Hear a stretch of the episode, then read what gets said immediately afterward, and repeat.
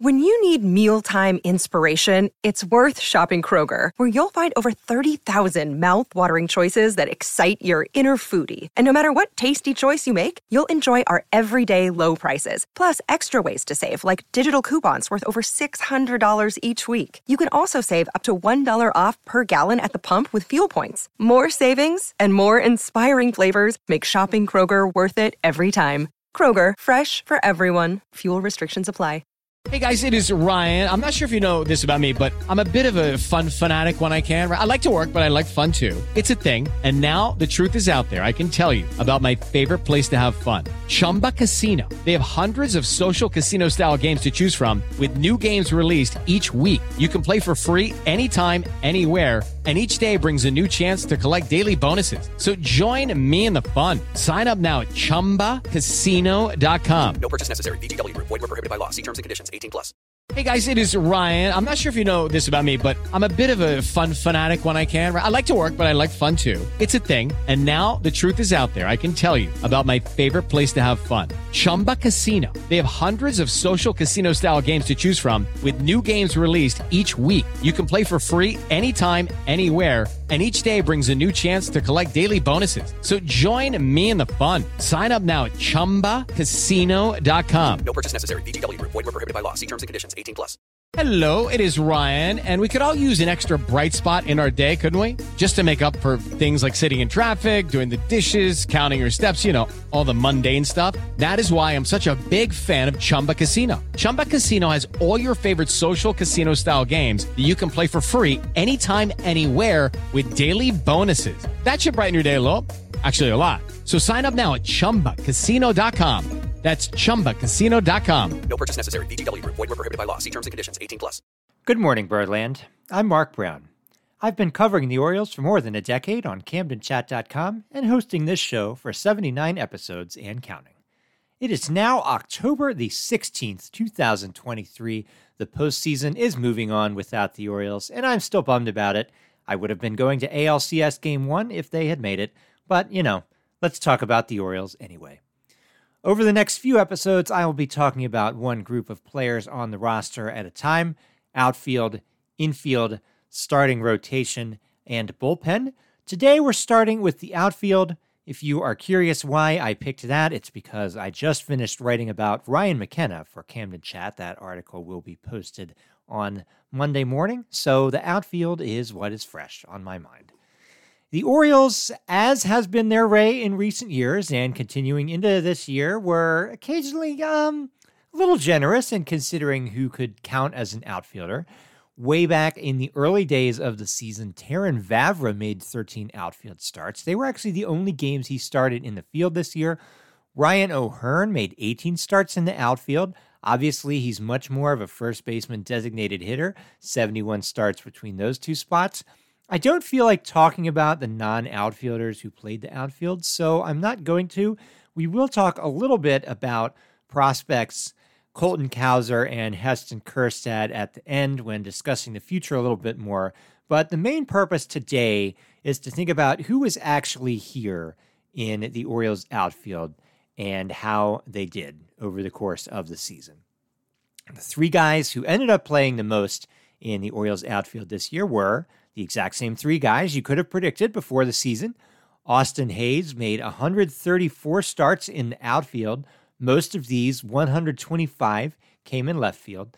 Cedric Mullins started 101 games in center field. He obviously would have been in line for more starts if not for a couple of about three week stints on the injured list with the same uh, right groin strain injury, or one that was then re aggravated a little bit later.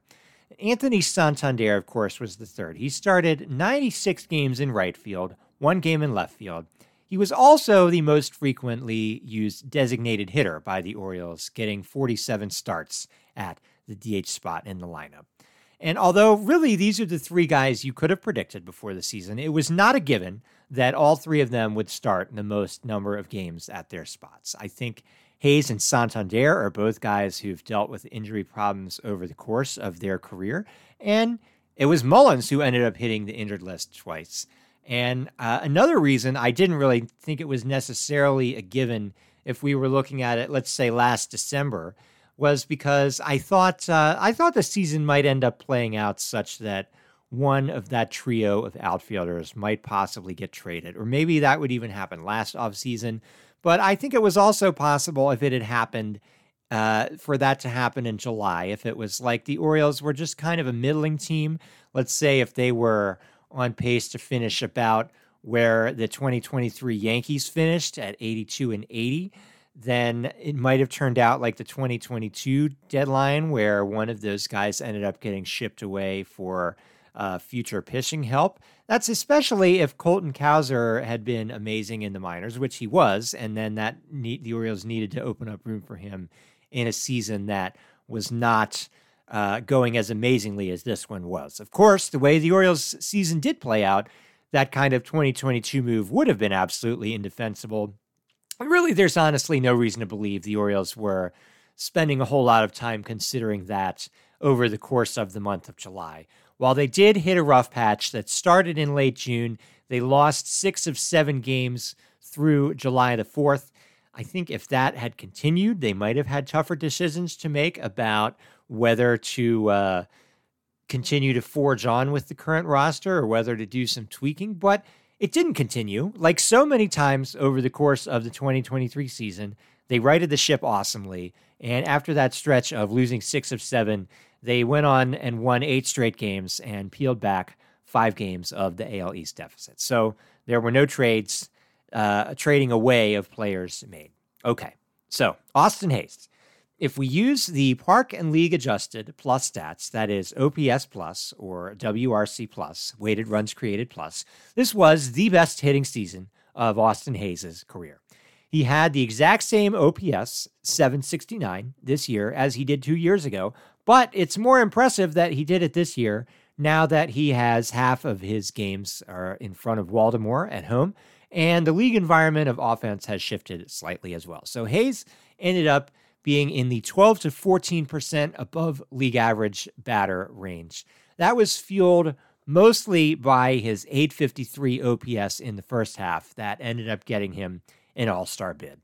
Of course, Hays, he did earn the all star bid, but his performance was really bad in the second half of the season. An absolutely awful month of July, not very good month of September.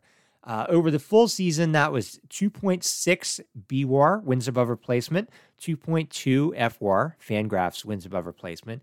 Neither of these is actually a career best. His defense uh, slipped according to these metrics compared to that 2021 season when he hit about the same. So, you know, it's tough to tease out how much Hays is suffering in these metrics from the now cavernous left field at Camden Yards. All of the public defensive metrics do agree however, that Hays has a good arm. So at least he's got that going for him. The near future for Hays looks like this he has two years remaining of Orioles team control before he becomes a free agent. The 2024 season will be the second taste of arbitration for Austin Hays. The uh, website MLBTradeRumors.com. Every year they do an arbitration projections post. They're not perfect, but they're pretty good at getting in the ballpark for everybody. And that website for this uh, this year's predictions thinks that Hays will go from a $3.2 million salary in 2023 to $6.1 million next year. Obviously, that is a bargain for a player with Hays's recent production, although you could look at him and see possibly a regression candidate for a variety of reasons. One of these is that he uh, has an abnormally high 345 batting average on balls in play this season compared to a 307 career BABIP. And also his ex WOBA, that is expected WOBA, which itself is weighted on base average. You can find that one mostly on uh, Fangraphs, also on the StatCast, was 20 points below his actual WOBA. So that's possibly a sign he's going to regress. And also, he still has the potential to get injured. And so, you know, don't automatically assume he's going to be just as good or better next year. But I think Hays should be the Orioles opening day left fielder. And, you know, if they have to revisit whether he's quote unquote worth it before 2025 based on how he performs or how healthy he is next year, that's a problem for this time next year. Cedric Mullins much like with Hays, his season OPS actually equaled a recent number. His 721 OPS was identical last year and this year. However, going from 2022 to 2023, that actually means his uh, league adjusted OPS plus declined from 107 to 101. So he was 1% better than the average player. And using the WRC plus number, which has um, slightly more involved formula, he was actually 1% below league average at 99. And that's because Mullins was pretty bad at the plate in three of the season's six months including both August and September. And unfortunately, as we know, this carried over into the 0 for 12 over the course of the ALDS sweep at the hands of the Rangers. So for Mullins, all of that added up to 2.8 BWAR, but only 1.8 FWAR. These are good enough numbers, but they are disappointing compared to Mullins having nearly 6 WAR by both of those metrics two years ago. So for anybody who came out of the 2021 season thinking that okay, Mullins is going to do that for the next four years, you know, you you've definitely been let down. I did not expect that. I was hoping he would maybe be able to, for several years, duplicate last year, where he was, if you round up, with to about a four win player. And unfortunately, he was not able to continue on that track either. So next year is going to be the age 29 season for Mullins. Like Hays, he has two seasons remaining until he can become a free agent. He is projected by MLB trade rumors to get a raise from $4.1 million to $6.4 million. Again, that is a bargain for a two to three win player. I think you can look at his season numbers and think he is due for improvement in his luck. He only had a 271 BABIP this year versus career 296. So he could be getting some better luck, but he could also be due for further regression, as he had a 311 Woba this year, which is already not great, but the expected Woba was only 288.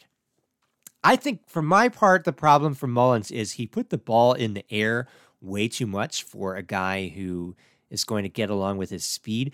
49% of the balls he put in play were classified as fly balls. That was up from about 43% the previous year, and that came at the expense of ground balls and line drives. And additionally, his sprint speed dropped from the 80th percentile in the league to 68th percentile. So you could say, okay, was the groin bothering him even when he was not on the injured list? Or is that a guy who's just slowing down a bit as he heads towards age 30? I don't know the answer to that. The Orioles probably will do some thinking about it. Uh, I don't I don't think they are ready or should be ready to move on from Mullins here, but it, again, like Hays, it's going to be worth keeping an eye on if Mullins is worse still in the 2024 season, then it's not a guarantee, I don't think, that they will want to bring him back for that final uh, year of service time in 2025. So we're going to take a quick hit into the mailbag because I received a question from listener Zach while the postseason was still going on with the Orioles in it. And the answer to that question involves uh, Cedric Mullins prominently. So let's just go ahead and slip that in now. Zach wrote to me ahead of ALDS Game 3. He said about the podcast, love the cautiously optimistic takes, being a wary fan myself. Zach, thank you for the kind words and for the message. Zach wrote in to ask, What are my top three or top five favorite Orioles games this year?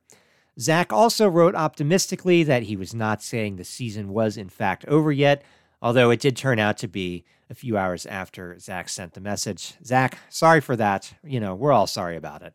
I'm going to go ahead and give you the top three. My number one game is the Cedric Mullins game. August the 13th in Seattle versus, versus the Mariners. I still cannot believe it happened.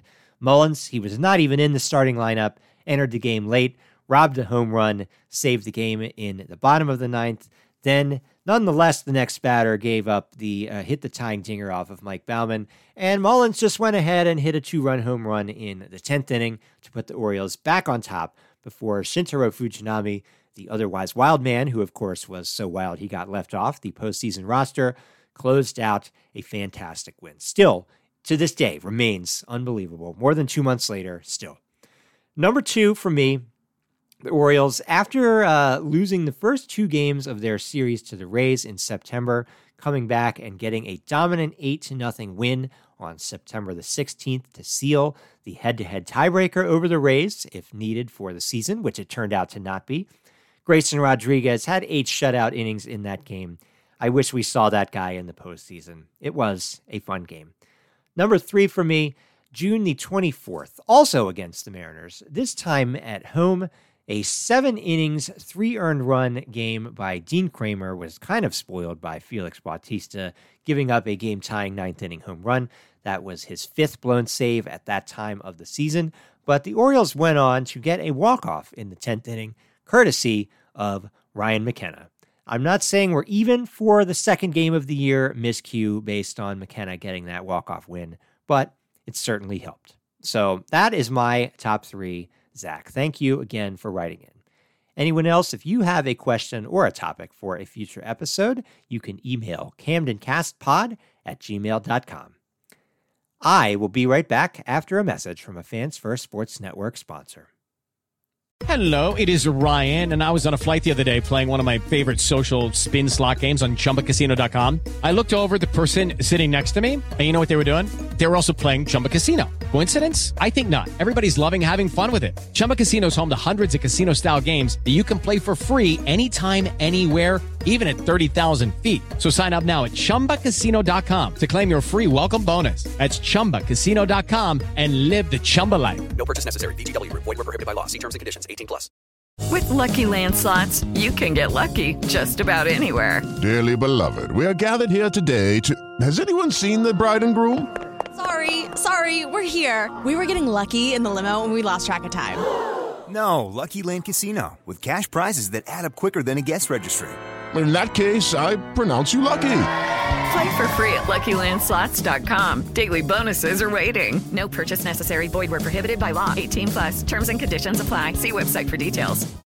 Hello, it is Ryan, and I was on a flight the other day playing one of my favorite social spin slot games on chumbacasino.com. I looked over the person sitting next to me, and you know what they were doing? They were also playing Chumba Casino. Coincidence? I think not. Everybody's loving having fun with it. Chumba Casino is home to hundreds of casino style games that you can play for free anytime, anywhere, even at 30,000 feet. So sign up now at chumbacasino.com to claim your free welcome bonus. That's chumbacasino.com and live the Chumba life. No purchase necessary. Group. Void prohibited by law. See terms and conditions. 18 plus.